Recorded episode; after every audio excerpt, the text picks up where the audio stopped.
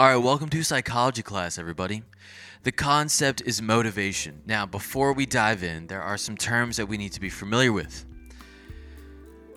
The definition of said terms are in my own words. I do not have the fancy schmancy definition up in front of me. But you know what? Really, when you think about it, and this is something I say with my students, you should be able to explain something in your own words. If you can explain it in your own words, that means you understand it. I was recently talking to a uh, fellow teacher friend, and he was saying, like, wording it as, Can you explain this to your grandparent? I like that. So, motivation. Motivation is the driving force behind a behavior.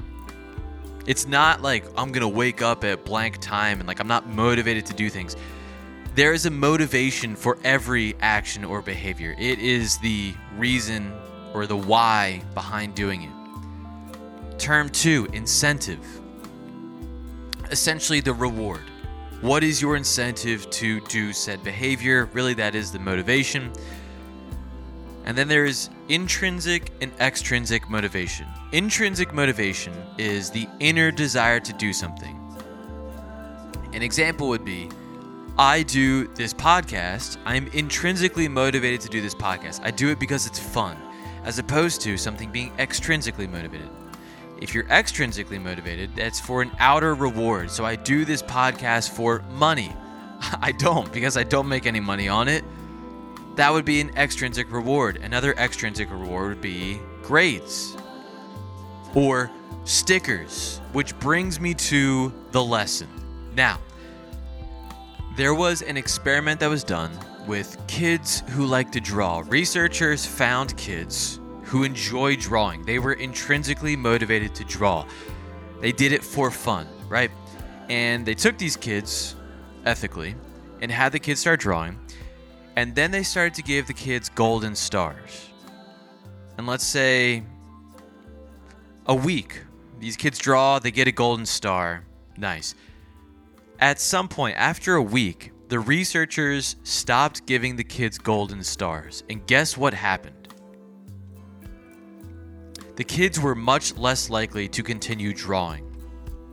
So, thinking about this from a psychological perspective, in regards to the incentive and the motivation, these kids were initially intrinsically motivated to draw. Their incentive was doing something for the joy of doing it. But then the incentive shifted to an extrinsic motivation, an extrinsic reward, which was the golden star.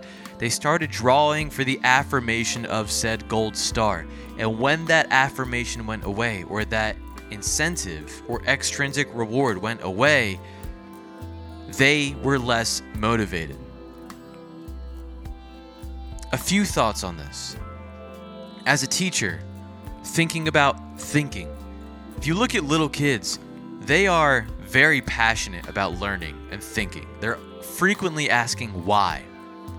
And then they go to school and they start to get grades on their thoughts. And then their motivation or incentive to think shifts. It goes from an intrinsic motivation to an extrinsic motivation. And we see this dependency or expectation of grade with thinking. And perhaps there's another way to go about life in regards to education. I don't know what the answer is. That's a side thought. Another thought is for my own self, let's say, what do I do intrinsically? What am I intrinsically motivated to do? What is my incentive for like I want to do this for the joy of doing it and I don't care about a gold star or not. And I, I want to be clear, when I say I, I'm really I'm thinking for you, right? Like ask yourself, what are you intrinsically motivated to do? Do you do you are motivated to do X thing just for the joy of doing it? And the other thing is, as most of us are a product of the public education system, how has this dependency on an extrinsic reward impacted my desire to do things for the joy of doing things? Something to think about.